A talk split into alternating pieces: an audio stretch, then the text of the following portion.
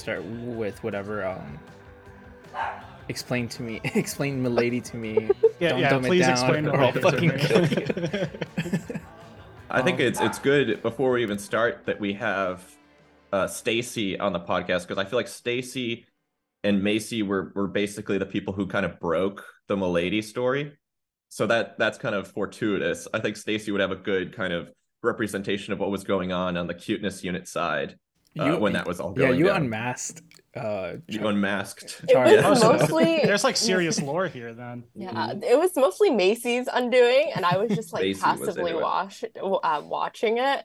Mhm. Um, basically, a long while ago, like a couple years on Twitter, there was this guy named Mia who was like this, like almost like esoteric Yeah, Hitler Hitlerist. Yeah, guy. This was like- Ka- Kaliak, right? Kaliak, yeah, this Invented, was yeah, the Kaliak. Kaliak. And then um he got kicked off on Twitter or whatever. Um and then eventually like these NFT like neo chibi stuff started popping up.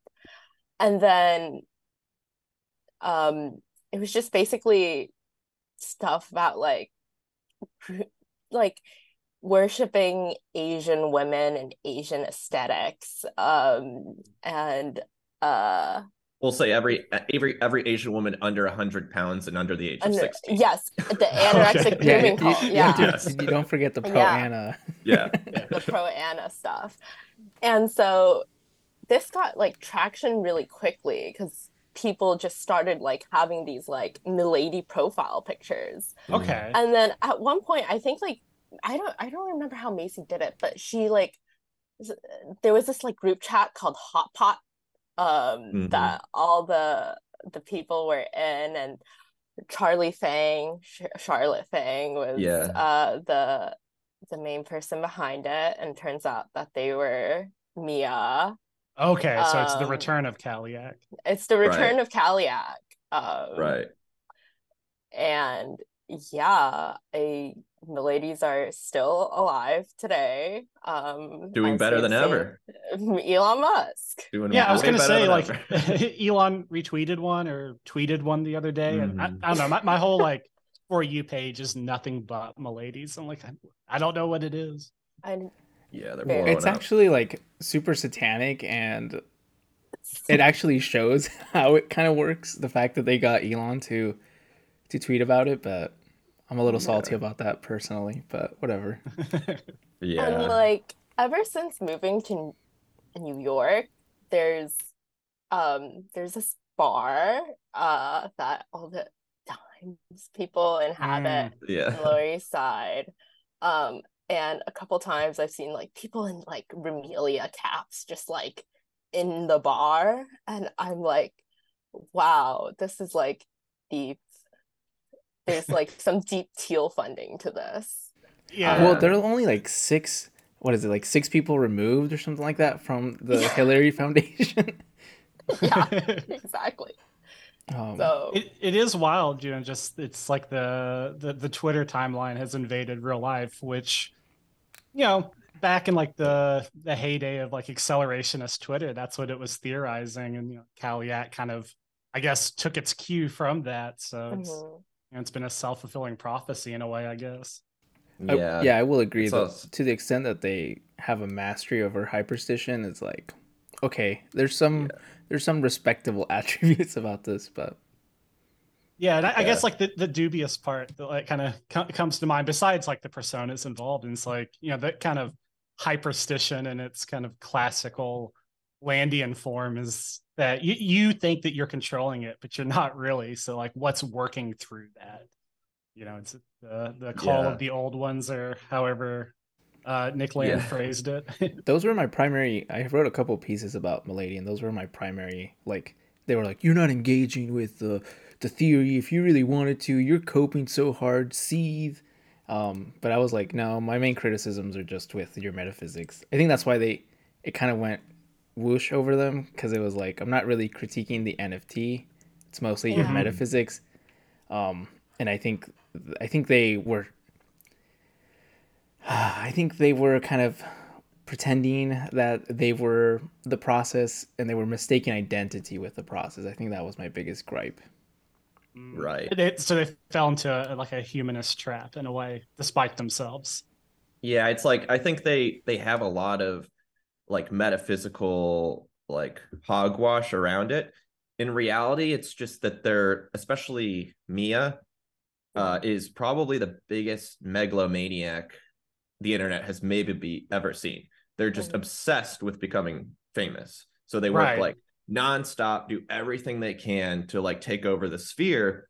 Um, and I think what's interesting about what like Macy and Stacie kind of did by pointing out that this is Mia is Mia uh back when like there was no uh you know there was there was no like question that they were heavily uh you know heavily focused on like esoteric hitlerism and race realism and they were very very clear about this. And they're like Right. you know i'm basically a racist. And they also keep pretending to be a woman um oddly enough uh this weird like gender dysphoric thing but they're extremely racist and they're extremely they're actually like into the caste system. I know they're indian but they're like yeah, Yeah. i'm the best caste. And they're like that's how we should do it. And so what's interesting is when they switched over they tried to uh you know liberalize so to speak or make things seem a little bit more vague in their politics um, but you can trace a direct line between these you know esoteric fascists and their megalomaniacal need to be like known Right. Yeah, like did, did you all participate at all in the, in the great like uh accelerationist Twitter wars of 2017?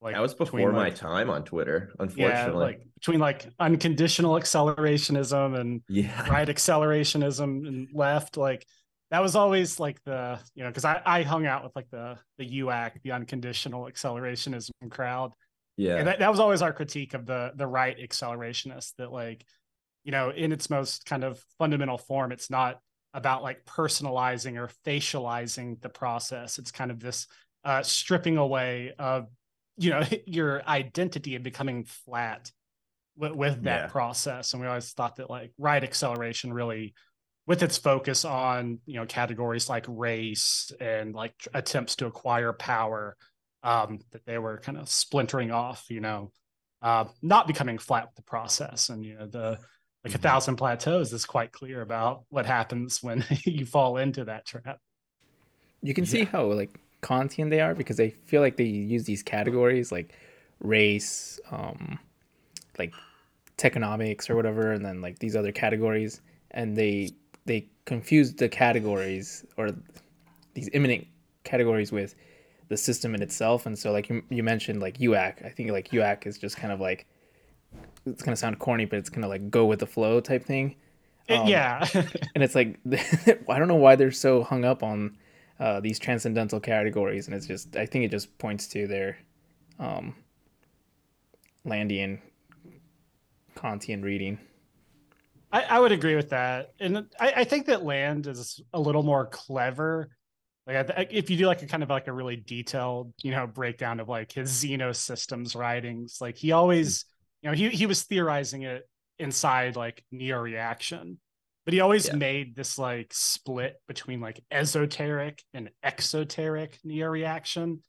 And what we're describing is like what he would put in the like exoteric category, but like Mm. that he would never define what esoteric neo-reaction is, but it was clearly like the process as such. Um, I think that Land did does kind of stay trapped in that Kantian framework that you're talking about, but sometimes he like inadvertently breaks it, maybe uh, um, despite his best efforts. But I'm, I'm not sure. I guess with that, Yeah. um, because everyone um, at least knows to some degree Stacie. I don't know, Stacie. Do you want to just kind of like maybe um, bring in a little bit about yourself? I guess an update uh, in terms of Update. yeah, an update in terms of uh, where you move, what you're doing, and then Ed, uh, we can do a formal kind of like intro to see um, for anybody that doesn't follow you on Twitter, um, kind of like your enough. background. So I live in New York now. Uh, I moved from Vegas, and I am just uh, a graduate student doing research in philosophy uh, literature, theory, theology. Um, and yeah, that's that's about it. not really, not really too interesting. How's the city treating you? Uh, it's it's okay. Um, it's not bad. There's certain, I certainly like feel like I've I've regressed a lot because I I feel like the city's a bit hostile and Yeah. um, urban environments threaten me a little bit. but other than that, it's it's fine. I love it. It's quite lovely. Yeah. Um, what what are what research are you? Uh, is it just like a general program? You not really have a focus, or I I do complet. Um Yeah. but right now my interest is sort of mostly within 19th and 20th century uh, German and French uh, literature. Um, have a background in like German idealism, I Mhm. guess. Uh, I hate that word because like logo really ruined it for me, and I can't like say it without like self cringing. Yeah. Um, but the real question is, have you read Evola's book on theosophy? oh no, no, I have Dude, not. that, I'm not. a made my year. that made my year when that happened on Twitter. Oh my god. Yeah. That Yeah. that encapsulated everything about logo in a nutshell. For him to just, just be like, yeah, I doubling read that." down. Yeah. I. Yeah, I know everything about this. I know subject. everything about that. Yeah. Um, no, but uh lately I've I've been uh revisiting a lot of like hermeneutics and stuff. Uh Mhm. mostly Heidegger, uh interested in like Catholic and Protestant theology. Um I I have a Gnostic background. I came into to theology through Gnosticism, but uh other than that, yeah. No. Well, Yeah. based. I feel like and- it's always difficult for me to talk about myself. no, you're good. Um, And I I also haven't potted in a long time. I was gonna say the the sad um, what is it called? Um, the sad departure of a cuteness unit. Yeah, yeah. it's tragic. Well, we both like went our own paths and pursuing like research, so now we're here, separate sides of the country. Yeah, Uni- that's true. United under, united under a ghost of what still is and could be. Still is. Network spirituality. The True Yeah, networks. exactly. Perfect. Well, Um, with that, yeah. Um, Ed, you want to kind of share us a little, share to the audience a little bit about your background and Yeah, sure. So I'm Ed. You might know me from Twitter as Ed Burg. Uh, as the conversation we just had might, you know, give you some idea, I kind of came out of the Twitter accelerationist sphere. Um, since then, I've kind of straddled between the worlds of like theory and parapolitics. And Mhm. most recently, I've kind of found like somehow I've become like a freelance journalist in a way. And so Yeah. I'm doing a lot of work on offshore finance, um, kind of uh, large scale business structures, um, stuff of that nature. So it, it's it's been a been a kind of a strange, uh, you know, path, path to take, but it's been interesting. And I don't know, I, I feel like the kind of like empirical history of finance is I've, I'm better at that than I was at theory. So I'm okay with that. Uh, so I guess eh, I don't know. Like Stacie, I'm also really bad about talking about myself. So a Yeah. fair introduction, I think.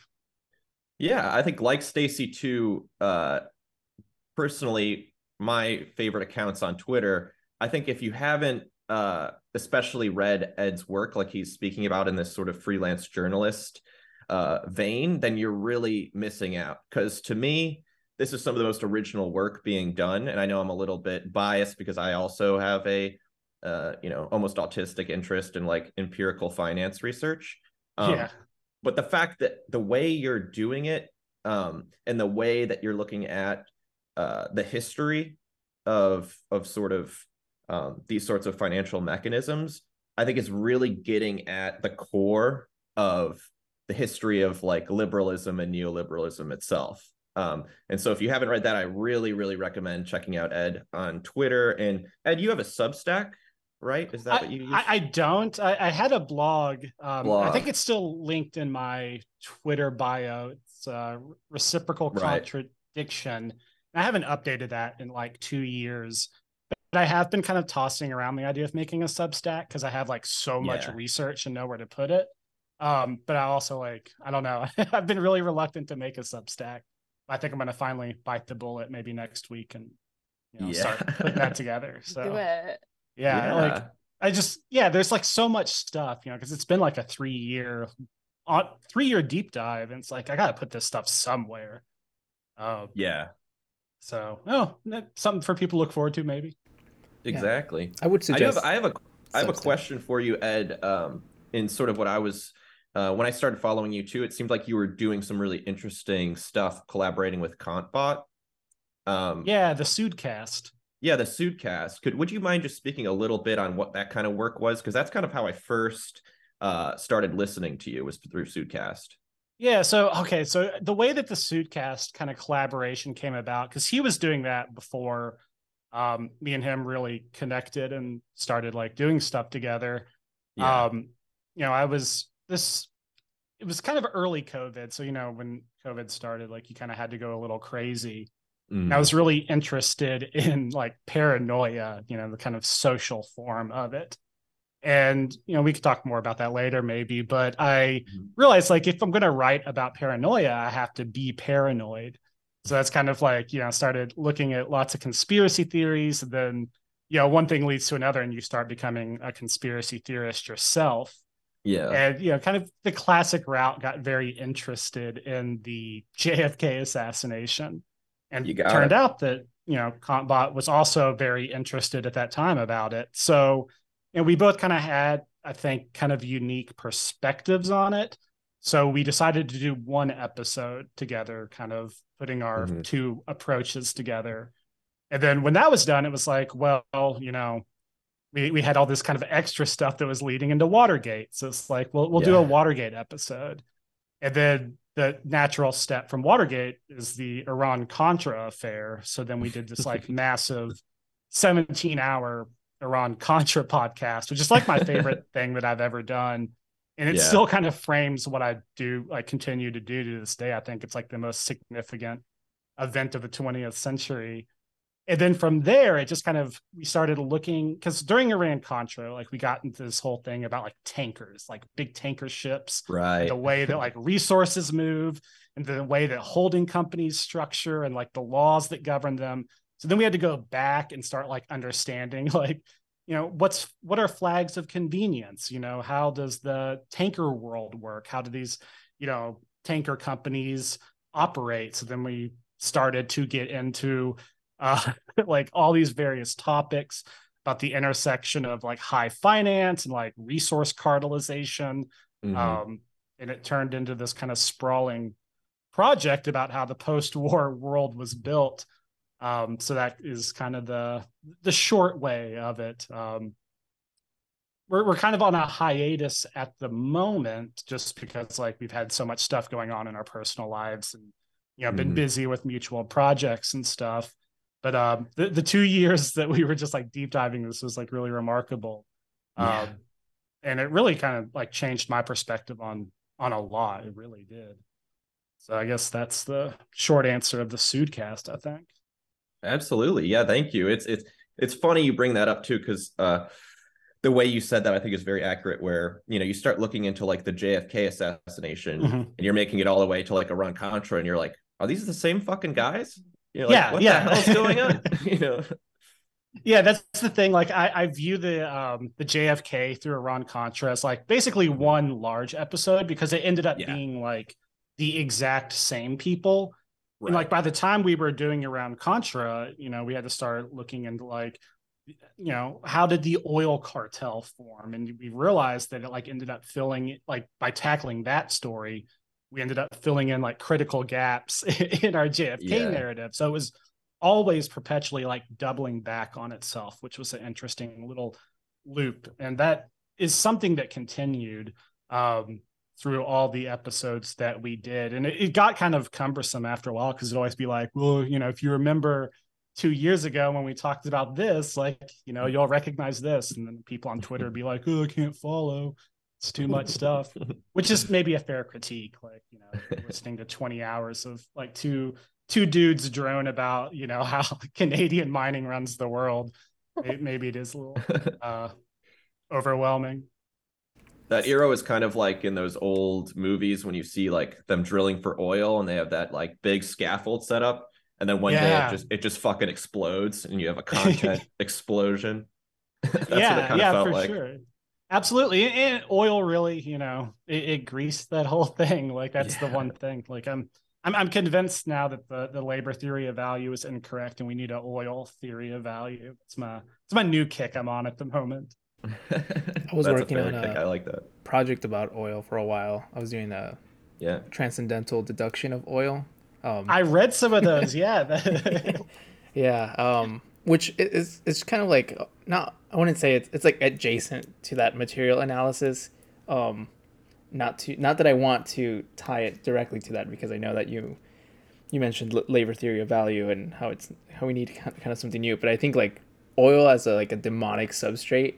I don't think that there's enough yeah. research or um, Reza, yeah, just research. Yeah. yeah. What, what, what do you guys think about the the abiotic theory of oil? The abiotic. I don't even know what that is.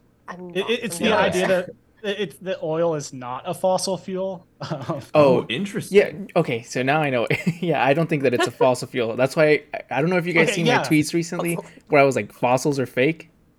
Yes. Yeah. Okay. Yes. I'm into that. Yeah. I, that, that's yeah. This, this was a big thing for you know changing a lot of my my opinions on things was like diving into abiotic, uh, abiotic oil and yeah it's like this theory that it um it's like the byproduct of like chemical reactions happening under geological pressure um, which huh. casts doubt on a lot of issues like you know peak oil because peak oil is predicated on the idea that um, you know if it's a fossil fuel that's finite but if it's continually being produced you know mm-hmm. why are oil prices so high i don't know yeah.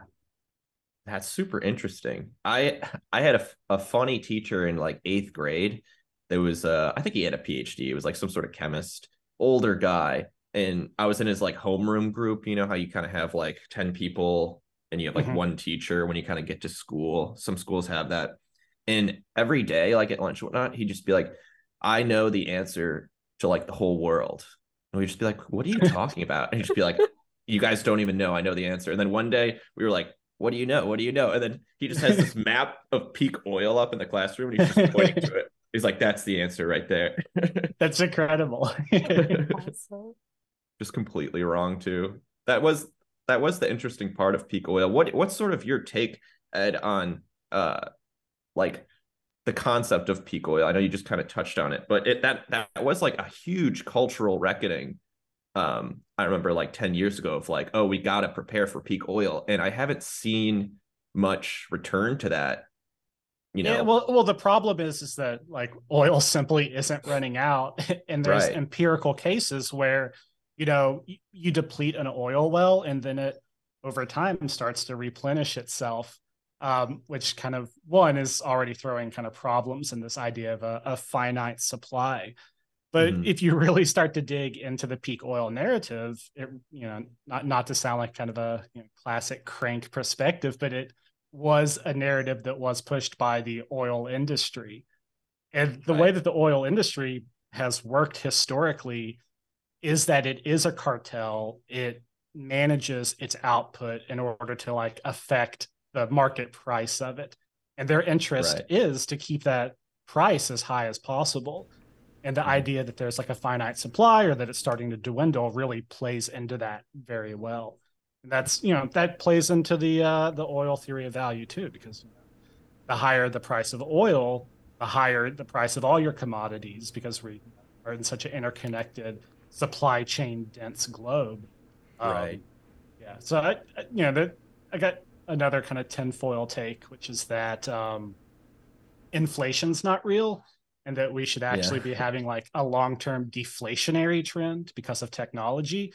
It's like you know you can't let prices keep falling you got to keep pumping them up for for profit to happen Right. So I think that you know that that's a component of it as well. Yeah, that's really yeah, interesting. there's a lot of stuff that I kind of want to touch touch up on that. Um, Sure. I think that okay, so like I think it's cool that you mentioned um, in regards to oil supply because I think you saw it especially like during the COVID um, pandemic, um, Mhm. where it's like you know it's one of the first times that oil had gone into well not one of the first times but it was kind of shocking to see oil go into um, negative. Um, some of Yes, the stocks were yeah. going negative um, because they had well excess supply. A lot, a lot of that has to do also with how a oil itself is moved or stored. Um, which is funny that you bring up the shipping containers, um, because not only do they consume oil, but there's also, um, you could say like a there's there's also like a shipping container cartel in a way, yeah. No, there no, totally. Yeah. um, Huge one. which I think There's so few shipping companies, like when you really break it down. which I think is just kind of how um, global logistics as a whole works. And then, I mean, how oil, at least how oil is being, um, because it's okay. Like during COVID, the, the big thing was not so much, or the narrative, the Malthusian narrative, right, was that um, we need to move over to some sort of green energy um, substitute. That this oil is finite and that it's a resource that's going to run out um, anytime soon. And in the United States, at least, that narrative of like peak oil in a way has already climaxed, right? Because that's how the whole transition to natural gas um, kind of yeah, transpired. that's a great point. Um, so at, at least to me, in the United States, we've already had we've already transitioned into a post peak oil era, and that was during uh, the Obama presidency. Um, right. Uh, that's a that's a great point. and so with that, um, I think that the I I think you just it's just so evident that um, the the the biggest con- contributor of like oil prices is not so much the oil itself, like the actual material substrate. It's like you said, it's the actual like like the human how would I say it? Like the I guess in like accelerationist terms, it's the human um what is it called? The uh, the human aspect or the human component of it of managing the resources themselves. Uh, because if you saw the reason why gas prices, even during the Ukraine conflict, it was mostly because we couldn't or there wasn't enough uh, refineries to refine the actual oil. Not because there was a s- supply constraint, which that was the media's narrative, which is that there was a supply constraint. Is actually because they couldn't Right. refine it, um, and that just ties back to um, how during COVID they laid off a bunch of people, and so they had the refi- they had refinery capabilities, but they just didn't have people to work it. So it was a complete human supply shortage, not an oil supply shortage.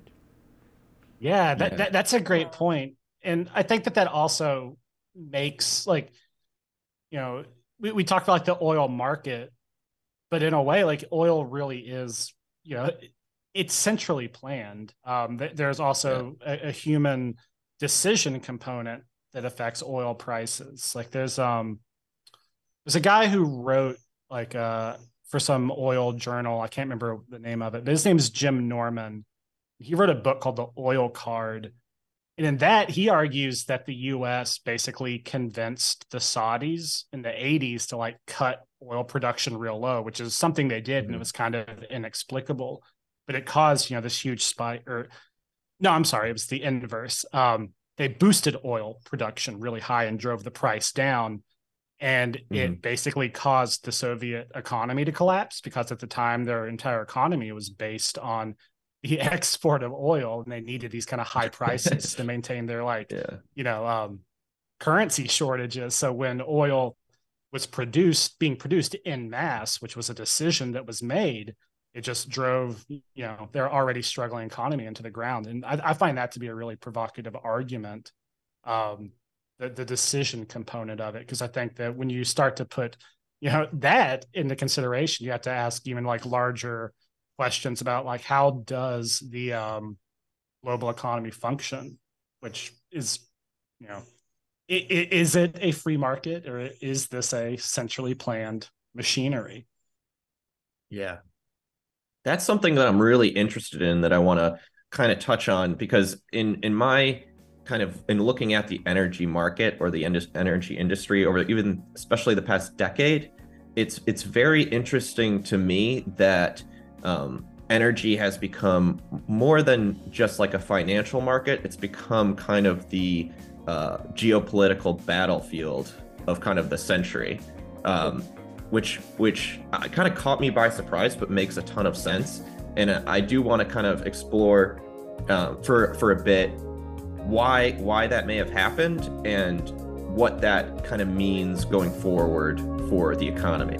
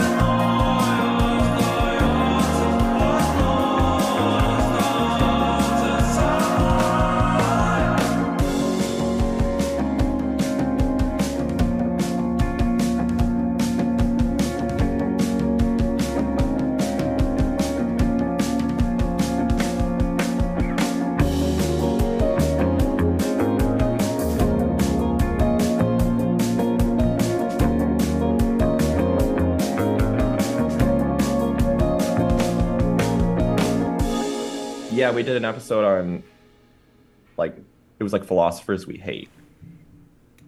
Oh, that was fun. I like Jules. Not a fan of Rawls either. Who is, you know? yeah. a lot of analytic philosophers I've learned. I thought Nozick was always better. Yeah, I which mean, is I'm terrible. not- Like he's not good either. Yeah, you I'm not I'm not a libertarian by any means, but I always liked Nozick's points better. Yeah, I read one. The only person I read in regards to Rawls that I liked was uh, G.A. Cohen, I think is his name. Mm. The analytic Marxist. Yeah, the Marxist. Yeah, he has great critiques of of Rawls uh, from like the left, you could say. What is it called? I, I thought he had some pretty interesting kind of stuff about like uh oh my god I can't even remember um like that like he- he drew up like game theoretical scenarios on like Mm-hmm. uh workers self interest is that that's him right Mm-hmm. Yeah, he's really Yeah. into that, and like he he makes like very analytic points, uh, for sure. But it's always like, uh, like I remember in one I read it was like about property and how like technically if someone owns property and like doesn't let you cross, then you're like you're being limited in your liberty. Like he makes he makes like very uh, like very very analytical points using liberalism as his kind of like hermeneutic and just tries to push that kind of liberal approach further than like the Rawlsian, like Dem Sochwe. That's interesting. Yeah. He's pretty good.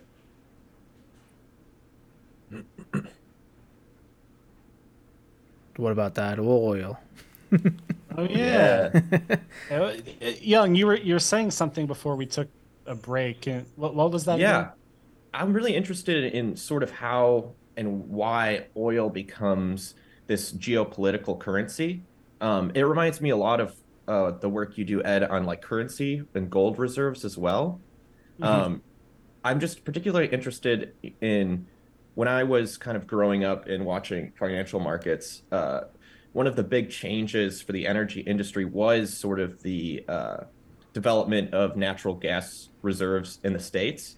And I Mhm. remember explicitly there was a big debate, and Obama basically made it so that we would keep all the natural gas in America and we won't liquefy it and ship it.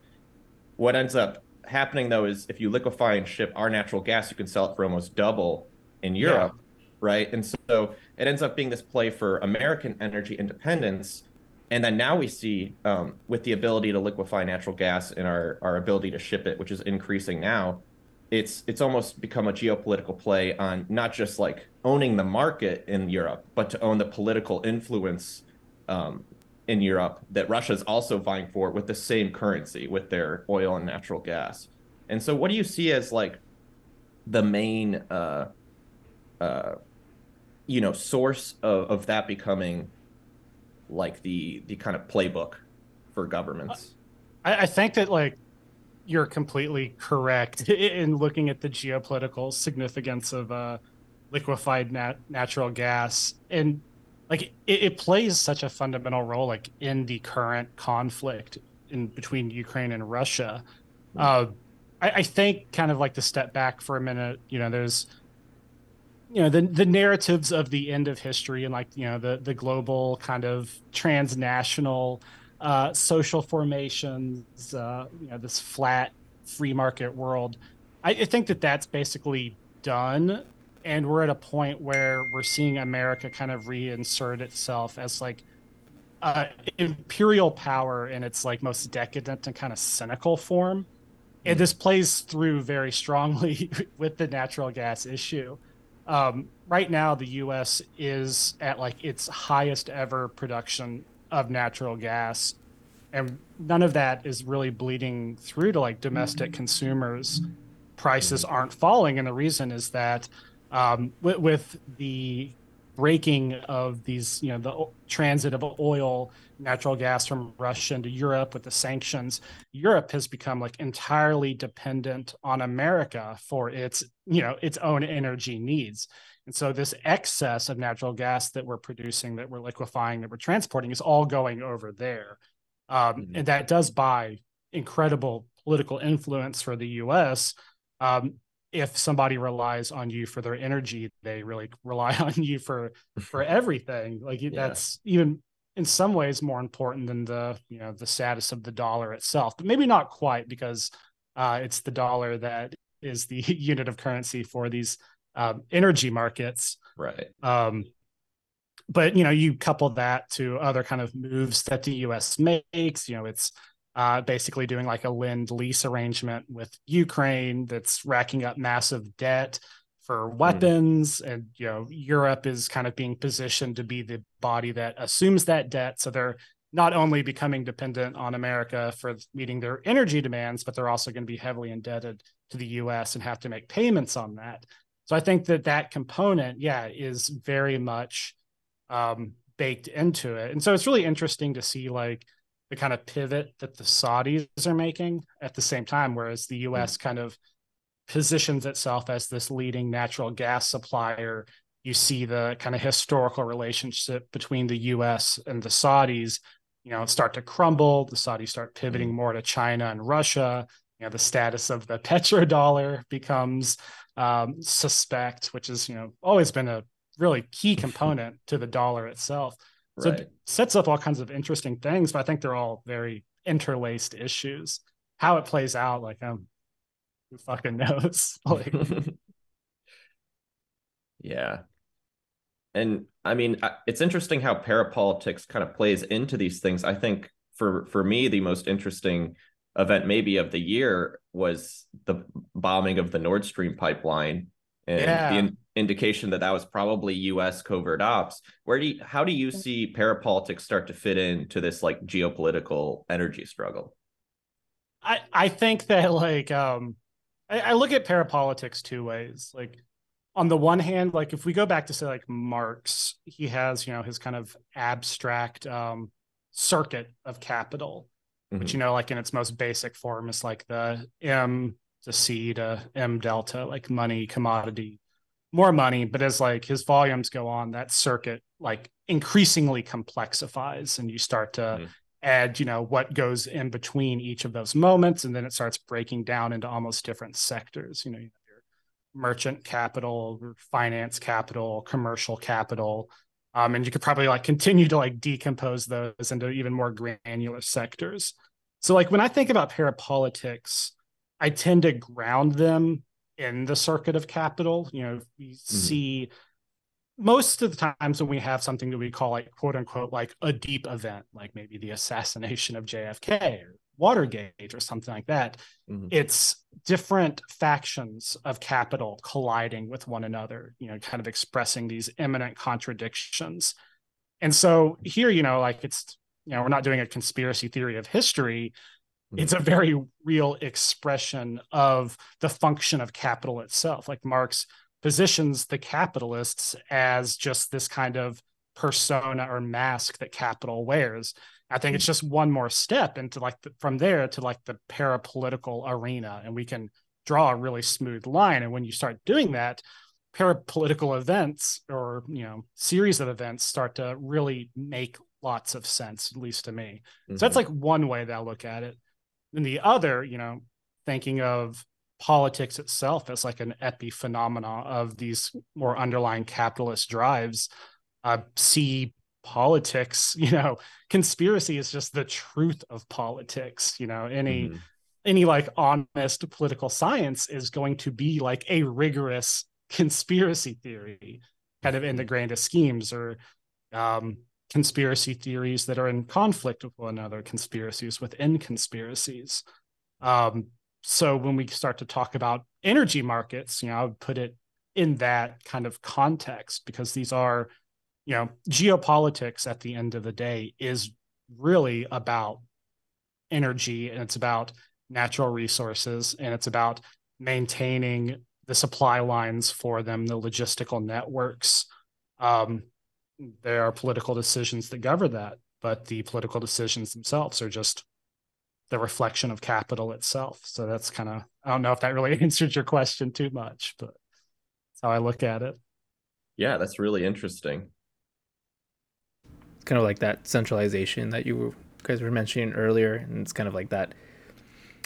Uh, that social aspect has to be, um, at least the mechanism is political, but um, the centralization forces themselves are capital or capital, yeah, capital driven um, drives. Um, I think you kind of see how it's like. I think you mentioned, Ed, it's like the collision um, of all of these different like capitalist drives, but it's it's almost like um what is it called like the interaction between like multiple like nomadic war machines in a way um to use Yeah, yeah, I think so. to use like Deleuzian terms um yeah I, I don't know if this is like an accurate reading of Deleuze, but I've always kind of viewed the nomadic war machine as like a market force. Right. Um, I don't know, like that that might be an inaccurate reading, but maybe one that they also hint to a little bit. So I've always kind of read them as like uh almost like free market anti-capitalists in that sense, uh, but not in like the cringe kind of libertarian sense of the word. The, the more interesting version of that. yeah, I think that's a fair reading. Yeah, because I mean the war machine gets captured, you know. It, uh, right. is it, it starts off kind of free and mobile, but gets enlisted and overcoded by the, you know, by the state apparatus. yeah it's Yeah, kind of exactly. like fascism is kind of not necessarily but it's an, it's essentially an off branch of liberalism um and directly it hijacks the the war machine and then incorporates it and, and then pretty much over overcodes the War Machine into, or just purely relies on the War Machine to, um, towards the Death Drive. Mhm. Yeah, and I mean, I that's a, a funny part about their approach because like that, you know, you can verify that theoretically, but also historically as well. Like it uh, works on both levels. It's really remarkable. I was just rereading the the nomadology and the apparatus of capture um, this week. I just I don't know. It's very relevant in a lot of ways, especially for people who want to think through uh, you know, how to blend theory and parapolitics. I don't think you could find a better combination of plateaus than Mm. that. Yeah. I I have to get uh, a little bit of your opinion and see how tinfoil we can go with this a little bit. Sure, yeah.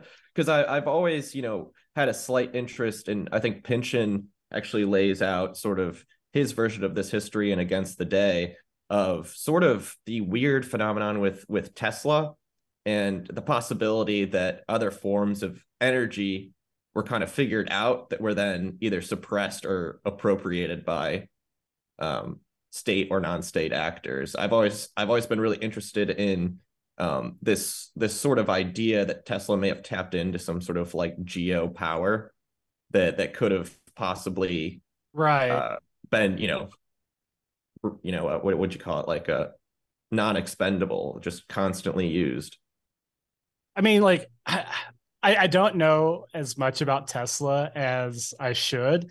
Um, but I'm, you know, speaking as a person who believes like abiotic oil theories and stuff like that, like something I'm totally into. I could totally buy it. Um, you know, I, I mean, I think that they do suppress technologies quite often. You know, I think that nuclear, you know, is a suppressed technology and probably the farthest reach, reaches of that. yeah Um, definitely so. I think it's um if you're familiar with like Veblen, uh his whole kind of approach is that he divides like c- basically commercial capital from like industrial functions. And he Mm, talks about how like the, the commercial capital will prevent um, certain technologies from being developed that might you know uh, cut the, Right. cut the underlying profit motive which you know if you go back to marx like the development of technology itself does drive the rate of profit down. Um, right.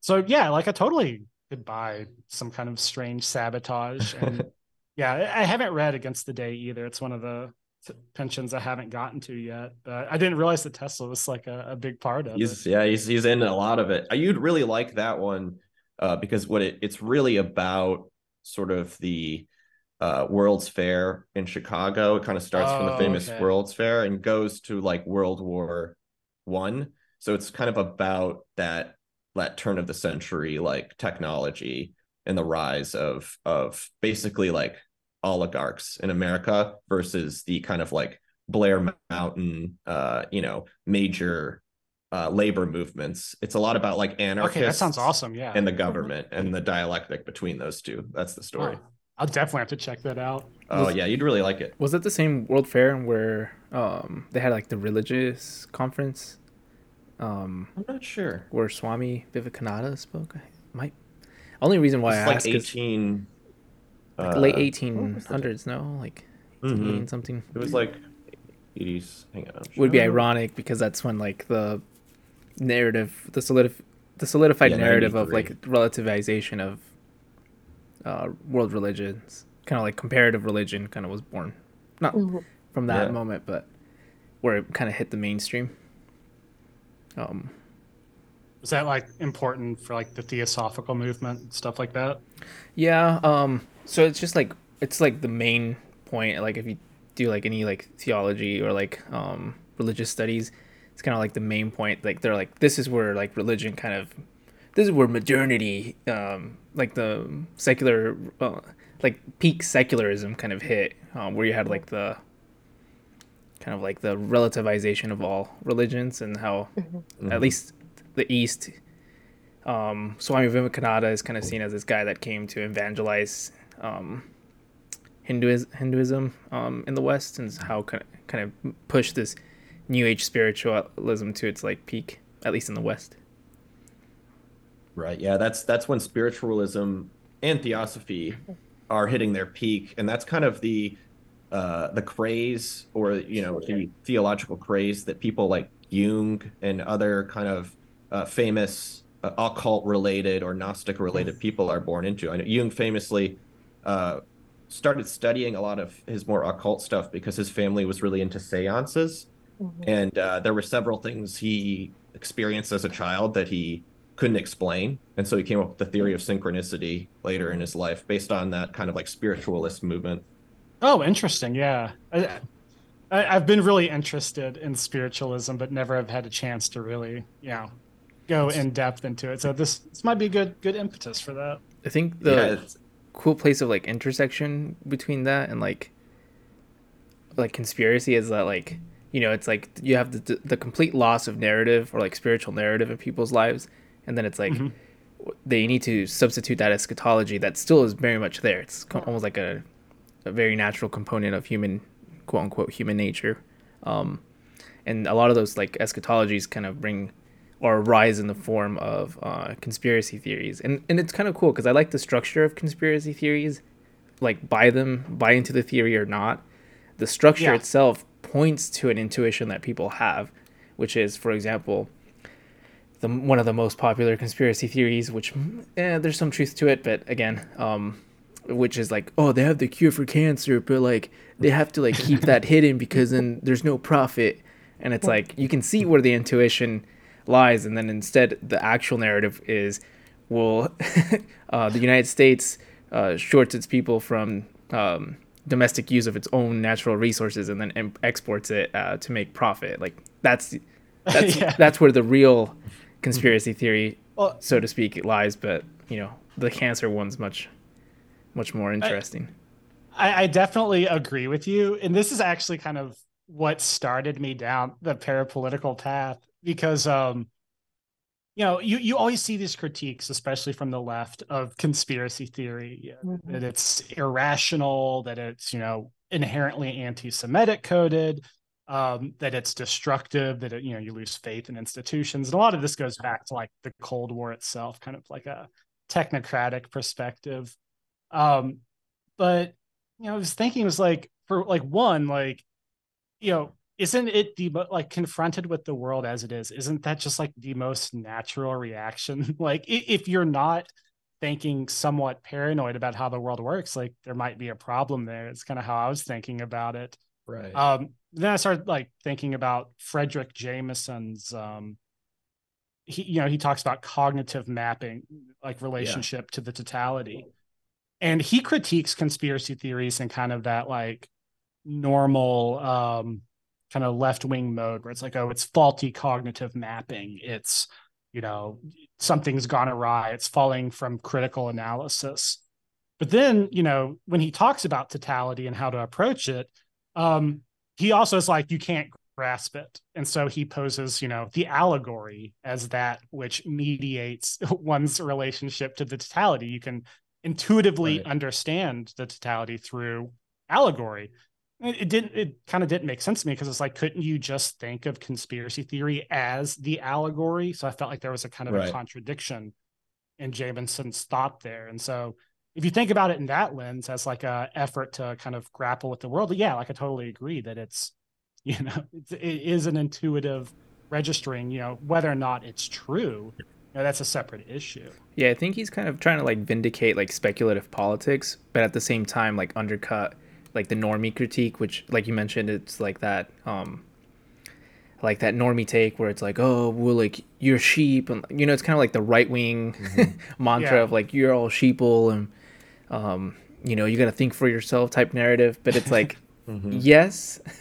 um, now apply that to a more, you know, the, the at least the the leftist, the traditional leftist will always say apply that with more rigor, and then you're, you know, you're doing speculative politics, uh, which mm. undermine the regime um, which you know it has some like we should do that but we shouldn't be so um, elitist and so like so quick to comply with the narrative um, or like the mainstream narrative because i think that's mm-hmm. the fault that lies which is we're very quick to you know shut down the conspiracy apply um, apply a rigorous analysis to make sense of a, of the system or make sense of like the mainstream narrative insofar as we try to uphold the existing structure. Like it has to make sense. It has to have a, a logic to it because if it has too many internal contradictions then the world doesn't make sense. And it's like actually no that, that the fact that there are so many contradictions and the world still works should give you an indication that something's wrong yeah right. absolutely. And you know like on the one hand like I, I do you know really heavy research but like on the flip side it's like you know maybe this is crude but like i just want things to be as like strange as possible. So i'm, I'm okay with like mad proliferation of bizarre beliefs right. um that, that's the accelerationist side i guess yeah i was about to say that's the uac and you're yeah. still there. Yeah it, it's still there just maybe maybe buried a little bit yeah i think it's it's it's a lot of people do this but i think you can never like we've been saying underestimate the power and intuition of a conspiracy or just the power of conspiracy to sort of materialize in in our world. Mm-hmm. i think the best example for me is I, I am really into the discordian movement of like the 60s 70s yeah um, like they're super interesting guys. Yeah exactly. Kerry thornley i think is a great example of this because you know discordianism was invented to dispel of like the wrong cognitive mapping of conspiracy. It was sort of this thing making fun of conspiracy and you know the Church of the Subgenius. All of this stuff is trying to use conspiracy as allegory just to make a point while pointing at conspiracy as like look it's all very stupid. But at the end of the day the conspiracy kind of overtook a lot of those people including Thornley and Robert Anton mm-hmm. Wilson because you know Thornley wrote a book about Lee Harvey Oswald before he did the JFK assassination, like yeah.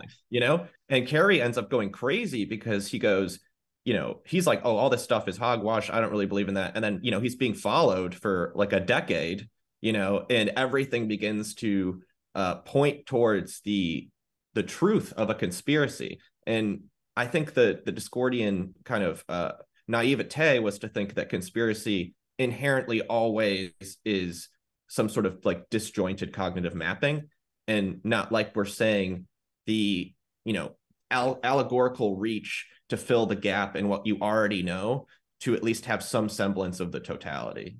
Yeah a- absolutely. And um I, I, think with Kerry Thornley, like, correct me if I'm wrong, but wasn't he in like Lee Harvey Oswald's Marine? Like, yeah, he was. That's how we yeah. met him. Yeah. okay, I, I thought so, and I, I, guess they ended up like in the same circles in New Orleans, but never met. Right. Yeah. Right. Which, Such an odd, just an odd like situation. Yeah. Well, there's the maybe maybe Jungian synchronicity at work, or a little, uh, you know, I always think that a lot of those Discordians are definitely limited hangout. You especially so? Wilson. Robert Anton Wilson is definitely limited hangout. Yeah, uh, when I was like a teenager, I really liked reading his books, like the He's a good writer. Yeah, that's one of my uh, favorite books. It's just so fun. It's such a I've fun been, book. I've been tempted to pick it up and read it again because, like, it, it was so really good. like I, I loved that book. Um, so I was funny. thinking about you know like the Cosmic Trigger books and stuff, and I was like, I don't oh. know if I would like that as much today. I'm not sure.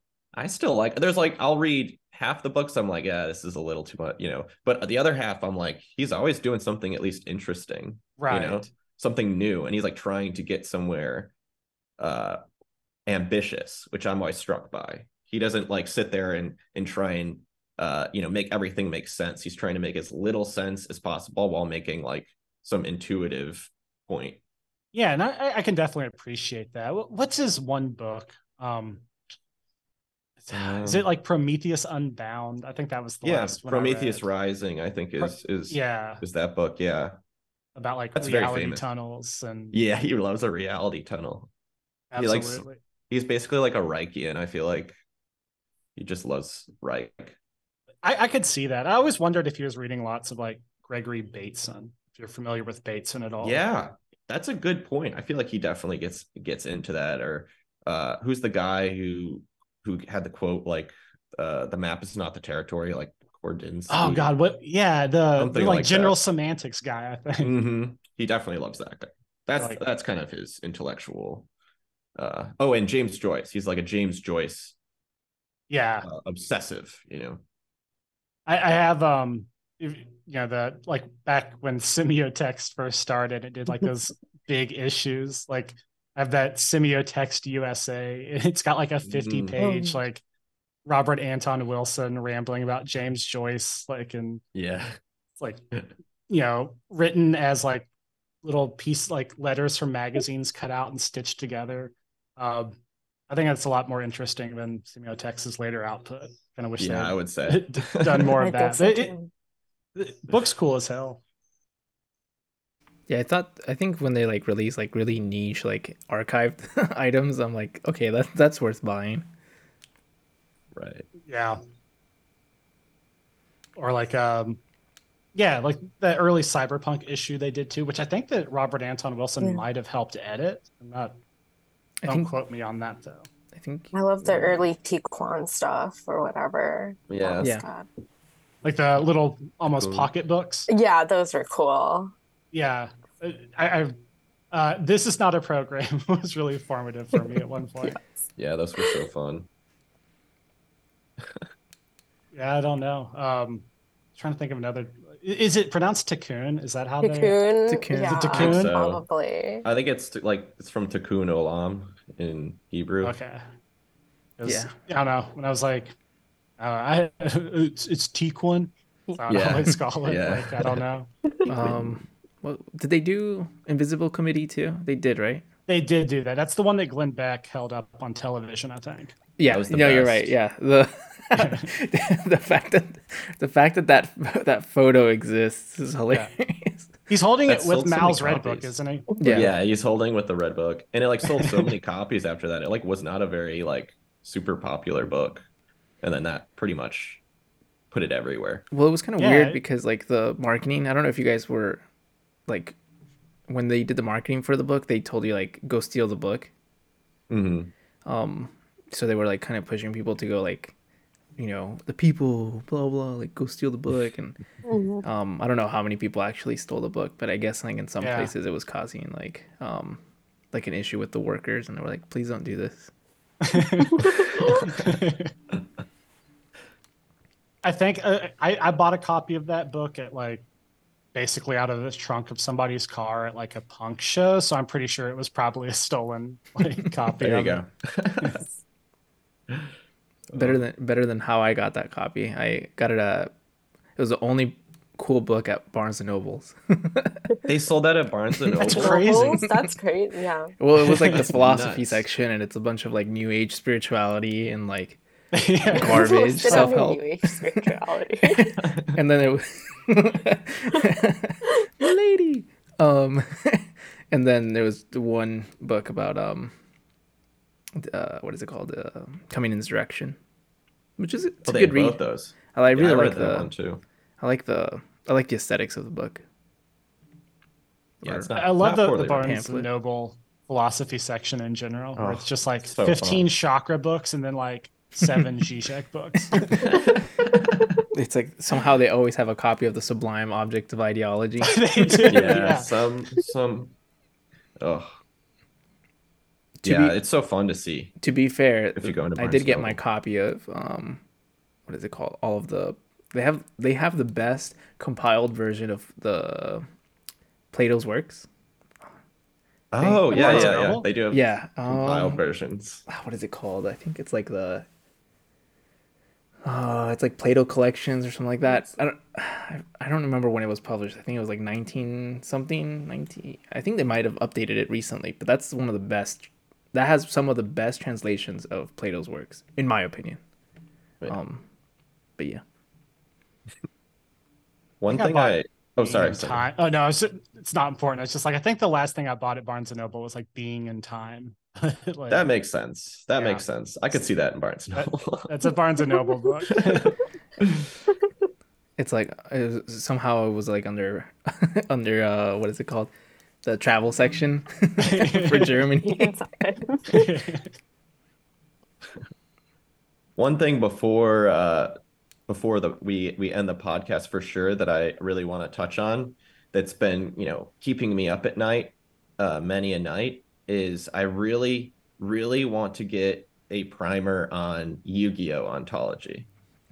I want to hear about you. I, I want to hear about this too. no, it was, guys, I'm I'm sorry to We dis- have to dis- touch on it. to disappoint you, but it, it was a shit post. no, I was You just gotta do it. oh, Been looking forward to this for weeks, man. oh man, um, yeah. Well, I mean, we'll we'll get to it. We'll get to it. Um, no promises on on uh, impromptu uh, rigor on my half, but um, we'll we'll touch on it. the problem of eschatology, um, for me at least, is the problem uh, philosophically of the event itself. Uh, I see death or ending or collapse or apocalypse as a event in the philosophical sense that you can never actually predict this point of singularity Mhm. exactly because it it spans more interpretations than it could possibly you know manage. And therefore we all take a certain approach to the event uh, meaning we take like our own eschatology towards like you know is there a heaven or hell? Is the world going to end by climate change? Is it going to end by asteroid? All of these things um, tie deeply into uh, you know our orientation towards the event. And i think um, in doing so uh, the entire species or the entire being is then teleologically determined by its interpretation of the ending event. And so i think in my in my opinion we need to understand that we respond to the event. We in in a certain way end the world um, by our very actions and we can choose to end the world um, according to what we see best in, a, in a, almost like a hyperstitional way. You know, we kind of manifest what we believe will happen or what we would fear to happen or like to happen. And therefore, like political eschatology is the most important, um, you know, sort of sort of thing going forward because there needs to be some sort of actual, uh, you know, philosophical and political debate around what what the human response to the universal event of you know ending will be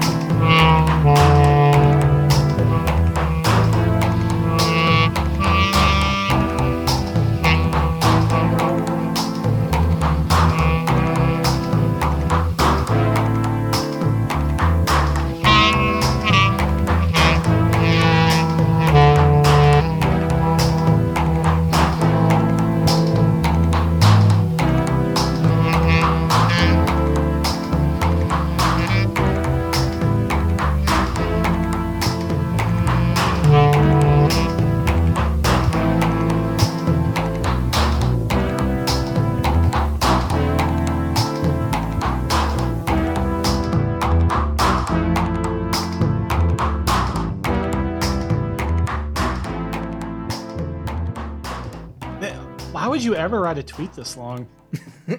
What is this Justin Murphy tweet? oh man.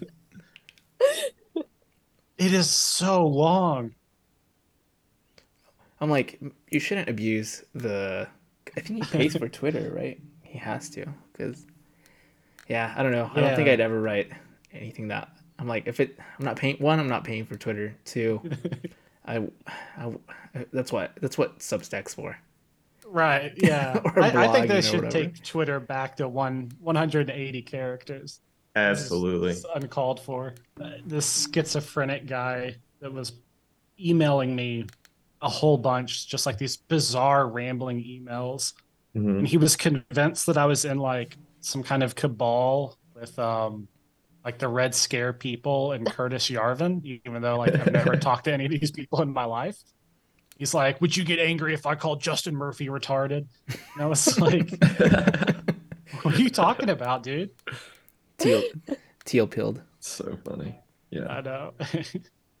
Thiel bucks. That Thiel would be bucks. sick. Can you I'm gonna- imagine if you could get paid, I'm like, hey paid man, just to do that? if Thiel can sponsor this podcast, you know, Yeah. I We'll- don't know. We'll go I, NRX. We'll I'm go yeah, NRX, I you might know, go yeah, I might go if right the wing. money's right. Do it for the bit. yeah. To the reactionary. For the for the bit. It's like suddenly I'm Catholic now. You know, Yeah. it's like oh, This is the trad. it's like I was also on Suc- Se- secession and um, I'm trad trad cath now. Yeah. We're assigned to agencies. So silly. How do you get deal books? I've always wondered. Yeah, I don't know. I don't know. I remember they were like That's the question. they were like telling Con Kantbot if he he had Thiel bucks too, but Yeah, It just it- wouldn't make sense. I don't think Kant is connected to Thiel money. Yeah. I, I I've talked to him a lot, and I, I know for certain that he does not. It'd be funny lots if of, like, that's yeah, oh, sorry. It'd be funny I if that's what Thiel is is funding is just like 20 hour like Iran Contra podcast. Yeah. you know? He's like, this is how I win. Yeah. yeah. Uh, if you ever look at like the the Thiel found, like he has this whole like philanthropy. If you look at their tax forms, uh, he just gives like shit loads of money to people researching memetics. That's all. It's like where Mm. all of his money is going. Damn. That's kind of scary. I know. It is. Dark Girard. Dark. true. Have you ever read um you know and this actually kind of ties into what we've been talking about. Have you ever read his uh, zeros to one um business book? No. Oh. It, it it's like it is the weirdest fucking like self-help book business like weird entrepreneur stuff you'll ever read. Because it just looks like a generic, yeah, like oh, I'm gonna buy this at Barnes and Noble.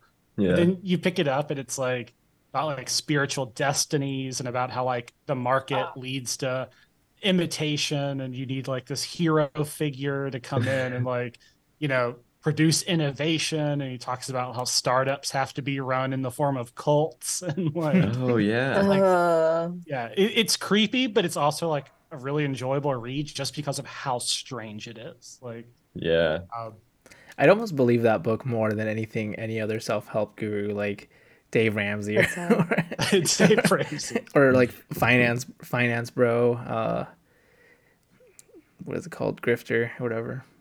Yeah, no, no, like, you know, quasi recommend to go check it out. I'm not getting Thiel books, I promise. Yeah. Um, but I guess with that, if we did we did kind of uh, mention eschatology, so I I was Yes. kind of interested to hear. Um, you had some questions, Ed. I, I think you had some questions for. Yeah. Um, and I think that this might like link up with the kind of accelerationist current that we've been talking about. Do you all view anti Oedipus as a eschatological text?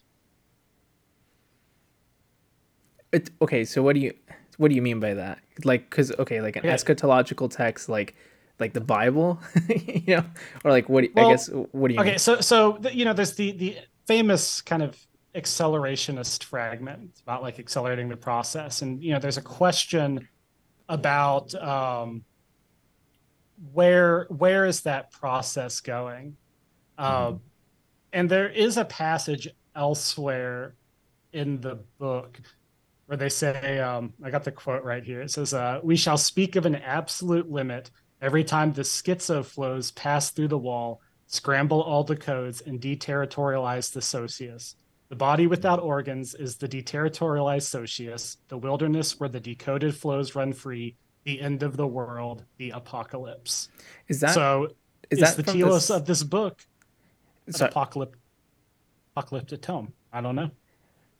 Um, I I I actually agree with that because when I think of one of the stranger and more like um transcendent kind of arguments in Anti-Oedipus, it's along these lines too. And I, I think the way I understand it is also the fact that capitalism itself is almost in their estimation the end of history like you're saying the end of all deter like planetary uh, deterritorialization of flows of desire um, rests in like the complete you know uh in like inability for anything to stop that uh eventual apocalypse that eventual complete deterritorialization Yeah, I, I think I definitely agree with that. There's another kind of interesting point where they call like the subject, like a, they they just distinctly describe it as a residue and a parasite. It's like a byproduct. mm-hmm. um, mm. and I get the impression that the ultimate destination of what they're saying is like the absolute obliteration of the subject, and that's their form of apocalypse, and mm. that maybe this gets dialed back in the more restrained text of a thousand plateaus but mm-hmm.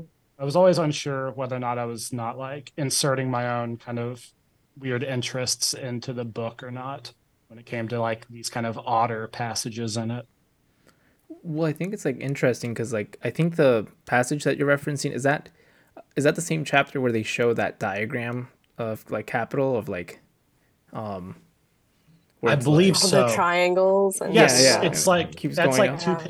That's like two pages prior, actually. The yeah, where it shows like schizophrenia as a clinical entity and then mm-hmm. schizophrenic process of deterritorialization. Yeah, I was mm-hmm. gonna say I think yes, um, and I think this has to do with like a broader theory that I uh, I've been thinking about is that, for example, um, like eschatology itself is like a schizo- it is the process of schizophrenia as it's presented in Deleuze and Guattari. Um, primarily because like if you look at like the great traditions, like for example, like um like Christianity, right? It's like super eschatological, and then it's like mm-hmm. what it's doing in like for example like the Book of Revelation or like even like the Gospel of John. I don't know if you guys have ever read the Gospel of John or like just the Bible in general, but like yeah. Gospel of John is super, super schizopilled. Um, with how it plays with numerology. Um, there's like that passage in the in, in the Gospel of John where it brings up the number sequence of the fish. Uh, I think it's like 153. Um, mm-hmm. right. Where they pull it out of the net. Um, that's like a whole side point. You could have a whole podcast about about that. but you know, it's like the Book of Revelation, for example. It's like um, you know, it's obviously making allusions to the Book of Ezekiel, which is also kind of like this apocalyptic mm-hmm. um, a, apocalyptic book in a way. Um, and so it's yes, it's always like this kind of like the defragmentation or like um, the stripping of the subject, the individual subject, and how, at least like how it's able to, you know, it becomes a body without organs in the sense that like the only way that you could write something like the Book of Revelation and incorporate, you know, some of the imagery, not because it's like, oh, so esoteric, so you know, it's like it's so crazy, like the imagery is so mm-hmm. evocative. No, it's like the the fact that everything in that book refers, right? It's a it's like um I think it's an anti-Oedipus where it's like you may have an empty signifier, but it still refers, for example. Mm-hmm. Mm-hmm. Right, um, yeah. And so you can have signification, you can have a sign, um, and you can say, you, you can try to kind of say like, no, you know, there is no strict sign regime but it's like no it, the fact that it still refers to something the fact that it's always still signifying to some other transcendent um that's just part of like that is the that, that's the whole point of a signifying regime. That's what it even means for example when you um, when you incorporate for example like a language we were talking about languages earlier. It's like each language in itself has its own epistemological and metaphysical regime that it inhabits. And so in that sense yeah, like the book inherently would have to have uh, an eschatology, so to speak. Yeah, I I agree. I'm thinking about like what cute you mentioned about the recentering of the subject and like the absent uh, signifier sign. Um, and I'm I'm thinking about like the Deleuze Guattari's anti-Oedipus and the whole intellectual tradition of uh, French post-structuralism at, at the time. And I'm reminded of like something like Derrida's like deconstruction, that there's this notion of like destroying something as a means of reconstructing. Um, hence why like deconstruction has that word construction in it. Um, and it's there was this sort of like focus within Derrida and, in Deleuze as well, like this trying to um reframe reframe and um, the whole tradition of Western metaphysics to not focus on the subject as something like mm-hmm. merely present, but through something like absence. And that's how we acquire knowledge of like true subjectivity is through what is inherently dead um, or absent. Yeah. Yeah, I kind of see like Derrida's work with deconstruction as like an apo apophatic theology in a way of like yeah, the subject like totally. subject subjectification. Um mm-hmm. no, I, I definitely agree. And Deleuze and Guattari is is is definitely within that whole tradition of uh deter I always uh, uh, sorry pronouncing that word. Um but I I think like there's an interesting suffix like D that governs a lot of French thought. Um, in Simone Weil, it's uh, decreation. Um, Derrida's deconstruction for for Deleuze, it's deterritorialization. So. It is interesting too in Anti Oedipus, like they do have this kind of historical schema where different social formations like have different things that block the process of deterritorialization. You know, like at one point, it's the shaman that mm-hmm. carries out the blocking of it.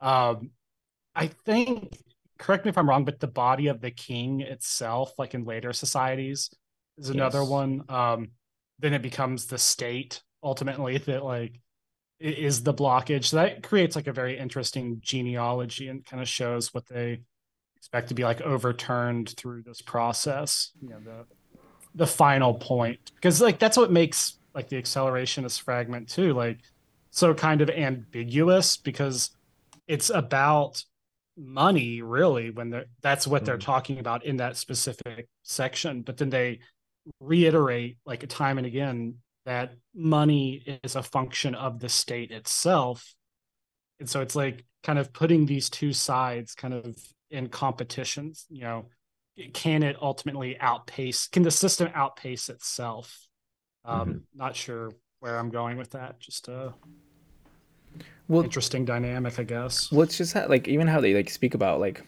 um like quote unquote the state apparatus because right it can take diff- it can take different forms as you go up the let's call it the eschaton ladder. Um, where it's like yeah like the body of the king um and then it becomes the actual state apparatus um and then ultimately because they're doing in a way they're doing transcendental philosophy um mm-hmm. It is the like the state itself is the transcendental object um of the mind like in itself like if, yeah. if anti-oedipus is anything it's a critique of that transcendental subject um or the transcendental quote unquote object that they see which is represented as a state and that's how it manifests itself. Um, where it's like you know you have the king, um, you have the the state, um, and so it's so this this like metaphysical object that manifests itself like physically. It actually um, designates itself, and there's like an interesting um, essay. Uh, what is it called? Instincts and institutions. Yes. Um, um, yeah. Is it instincts or is it insects? There's a very similar one, or does he talk about insects in the instinct?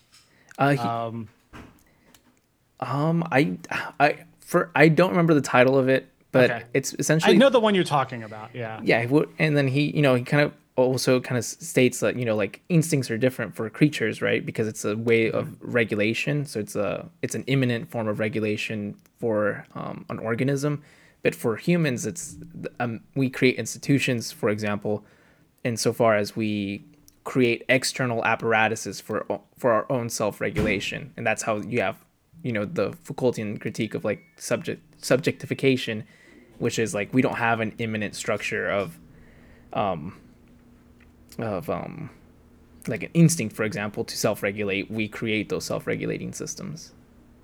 And then you know they can obviously take off and run away and and then create negative affects. That's what I, I think is also very interesting in the apocalyptic interpretation of Deleuze and Guattari is I think it's it's interesting that they're signaling to me um you know almost like a, a an apocalyptic process or a, a, possible crisis in i think what nick land would refer to as like the human security system and that mm-hmm. includes like the state uh subjectivity um you know and all of these things that have you know coded and regulated the world and ourselves as we know it are right now in a process of you know disintegration right and and we'll go through those limits out into this this ending of what we now know. And i think it's interesting that uh you know we tend to think of apocalypse as just like a one time thing like a like something that happens when in reality i think this version of apocalypse sees uh you know apocalypse as a process that leads to this teleological conclusion. And i think that fits very well with like what's happening you know just just in all of our systems um you know there's a philosopher who talks about you know the the idea of a monotonic process which is mm-hmm. in mathematics uh just like when an infinite number uh gets put in so it's just like infinite growth um and in biological systems there's like no known uh, instance where a mono- monotonic process has like caught on to a biological system and it hasn't led to its destruction and so you can kind of use that as like kind of the uh, uh, allegory of planet earth right now in many ways is stuck in this monotonic process of like infinite growth infinite economic growth infinite growth of uh, you know desire and potential that cannot possibly uh, you know sustain itself given the current like you know world and its you know sustainable properties.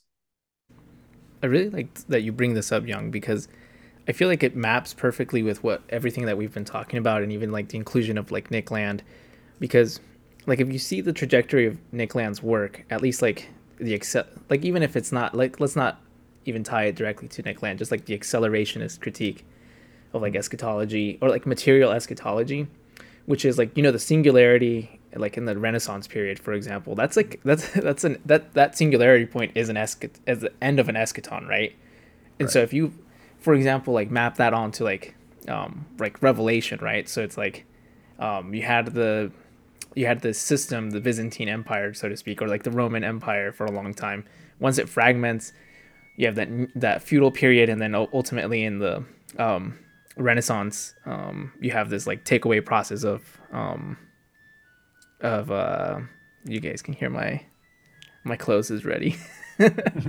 um, you have this like runaway process of like the singularity, right? Which is like the culminate that that that event in itself is a culmination of an eschaton. Um, mm-hmm. and in a way, like the way that it recy- that it recycles or it how would it yeah it recycles um, itself and emergent waves. Um, I think that proves that the, there are multiple levels of eschatology working on mm-hmm. at this at, at fundamental levels of reality, and I think that maps on perfectly with, for example, even like the, I think in Kabbalah, which is like the the name of God, right? Which is like if you were mm-hmm. able to, um, get I forget how many, 216, the 216 letters for the name of God, right? Um, I think it's 216. Once they're able to uh, decode all 216 characters to be able to get access to the divine name, then the end of the world comes. Um, mm-hmm. So there's a true sense of eschatology there, and I think the fact that Nick Land is so interested in numbers, uh, I don't think there's like a coincidence there. I, I, I think there's like some there's like some fundamental like aspect of reality that like makes that make sense. Yeah, yeah i'm always i was struck by uh you know in this sense like i know people talk about like the uh imminence like of the eschaton right mm-hmm. like this this concept which you know is is kind of a vague phrase but um in what we're talking about of like apocalypse as a process like even that the, like the decoding of the name of god uh is you know the process of apocalypse itself right it's like the thing you do to create the apocalypse the apocalypse is something that you do you know what I mean? Um, or you know that you involve yourself in a process. And in in Pynchon's V, there's there's kind of a great kind of uh, you know small passage. Uh, and he kind of mentions he's like people think like oh the end of the world is just gonna like happen one day and that's what's going on. And then he just starts listing like a bunch of like ca- catastrophic instances from the newspaper of like trains derailing and like right. people dying and all these things and he's like that's the end of the world. He's like that's what's the end of the world is is this slow creep of like death and you know withering destruction that we've started by engaging in this process it's kind of a different level of analysis but you know I, I think that what you're describing like especially with that specific example kind of the slow creep i think that's a really mm-hmm. great way of describing it that that's a fits kind of a very particular apocalyptic mold that um something i've been thinking about a lot actually because i feel like that is very endemic to our current time you know uh, mm-hmm. climate change for example is a, a slow creeping apocalypse um, yeah. financial collapse you know people think it's a sudden and swift thing it's not that's a gradual mm-hmm. process um I've, if you go back to like the mid 1800s there was a very similar proliferation particularly in europe of like slow creep apocalypse scenarios mm-hmm. And a lot of this had to do with like the discovery of entropy as a process like the cultural impact of entropy registered itself in like the the decadent movement in France and these uh, ideas. You know, I think it's H.G. Wells who like wrote a novel mm. about the sun slowly going out, and it's you had this sudden shift where the apocalypse is no longer the sudden, swift biblical event, but a mm-hmm. long term winding down of mm-hmm. things. And my kind of also personal take on that is that at the time they were experiencing what was known as the long depression. Uh, mm-hmm. it was a 60 year long economic slowdown uh, that people thought that it w- the world would never recover from. Like if you look at a lot of socialist writings from the time it's talking about how you know the next world will have to be built on the literal rubble of the old one. And just to compare like all of that imagery and all of that rhetoric to like the contemporary moment um, it's it's an uncanny resemblance because I also think we're in a similar kind of long stretch. I think I mm-hmm. kind of took your point away from you a little bit, but uh, no, yeah, I guess you know earlier I said that you know societies are healthiest when they're eschatological, but maybe maybe I have to walk that back a bit because now if we were talking about it, it seems very eschatological. yeah, no, it's like eschatology without our control over it, though. Like I think there's uh, you know, I I, I really uh, like uh, Christian apocalypse theology. Mm-hmm. Um, there's a great guy like Keanu Haidani, I think is his name. He's at University of Michigan. One of my friends. Um, you should read his work if you're interested in this stuff. But uh, yeah. the idea of like ending the apocalypse being like heralded in through the Christ event, and the idea of like ending the world properly right of like ending the world by like saving as many souls as possible or of like the ushering in finally of cosmic peace is such an optimistic and mm-hmm. you know very beautiful form of apocalypse that we can you know juxtapose to just like the apocalypse of the pa- I would call like the passive apocalypse of just things mm-hmm. cr- of entropy and just crumbling. Mm-hmm. Yeah, that that makes a lot of sense. The the the entropy apocalypse is mm-hmm. like a such a fundamental like epistemological break because it, it, already comes from like the great yeah. embarrassment of you know the discovery of thermodynamics and these other processes that already like do so much work to decenter us you know yeah. in the cosmos. And then you throw on top of that the fact that like you know this will all reach a silent like eternal stasis you know this infinite heat death. Um, you know that's the really tearing asunder the the christian apocalypse. Right. Well, I think there's an element just to kind of like vindicate, um, because I've been doing a lot of like, um, I've been looking a lot into Christianity recently, um, and kind of to like vindicate like the Christian, uh, narrative or like apocalypse, which is like, um, like if you look in the book of Revelation and it's like you know it's like the the sign of the times, for example, where it's like the seven angels. I mean, obviously the or the seven trumpets, I should say like obviously it's directly tying to the destruction of the temple but i mean even if you look at it it's kind of like a um, typological reversal of the book of Genesis. You know, for example, there's seven creation days, um, which in Revelation it's like the reversal of that because if you look at the each of the plagues brought about when they play um, or when they sound one of the trumpets, it's a reversal of one of the creative days. Um, I think like one of the first ones is um, the darkening of the the lights. You know, like the destruction of one third of the lights um, of the world, and then the second one it's like the poisoning of the water, and it's like you know it's a direct typological um, reversal of that of the Book of Genesis. Which, I mean, again, I think that's why I think that's why I'm really interested in Christian eschatology, which is that it it has a direct narrative to existing structures, for example, the destruction of the temple, and the way that they see that as a continuation of um, Second Temple Judaism, and how that then turns into, um, you know, like the narrative of the Messiah. But then it's like you can, I mean, like at least a cool part how it applies to like um, religions in the United States is that you have, for example, like movements like um, um, like religious movements in Protestantism where there it's like, oh, the sign of the times is the, the, the United Nations and like NATO, mm-hmm. and vaccinations are the the mark of the beast, and it's like, to some degree, like it's you know it's tying back to this notion that we were talking about earlier about like you know conspiracy has truth to it. That's why it works. Yeah. Um, where it's like yeah that that's you know it's like I think I think there is a strong aspect to I think we're seeing a revival of New Age spiritualism. Um, and maybe we have to go through the unhealthy part first before we actually get a, a real return to something um, like authentic, like post authenticity. Um, not in like the yeah. corny meta modern sense, but like in a you know in a true post authentic sense.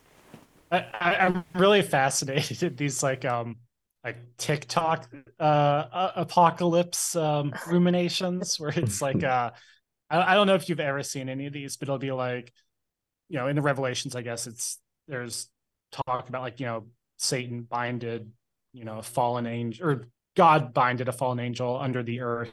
Um and they'll be like oh they found a statue of an angel in russia and there's like all like you know shitty like phone camera video of like people standing around looking at it and like it's the you know one of the angels from revelation and they'll be like oh uh Revelation says that the Euphrates will dry up, and there'll be like a stock photo of like some stream in Colorado, and it's like it's the Euphrates.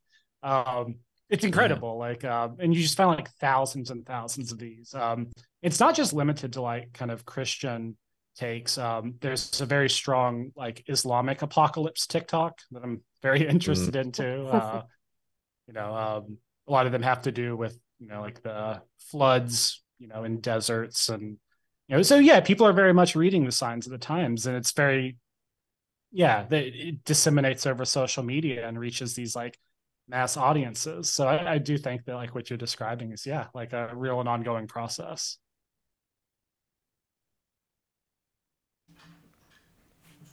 well um i guess we're coming up on some time here um with that you guys have any other remarks or anything else that you guys want to dive into I think we covered a lot, a lot of yeah. around here. Yeah, this is we, a good time to end it. Yeah. yeah, on regarding the end eschatology of things. Yeah. yeah.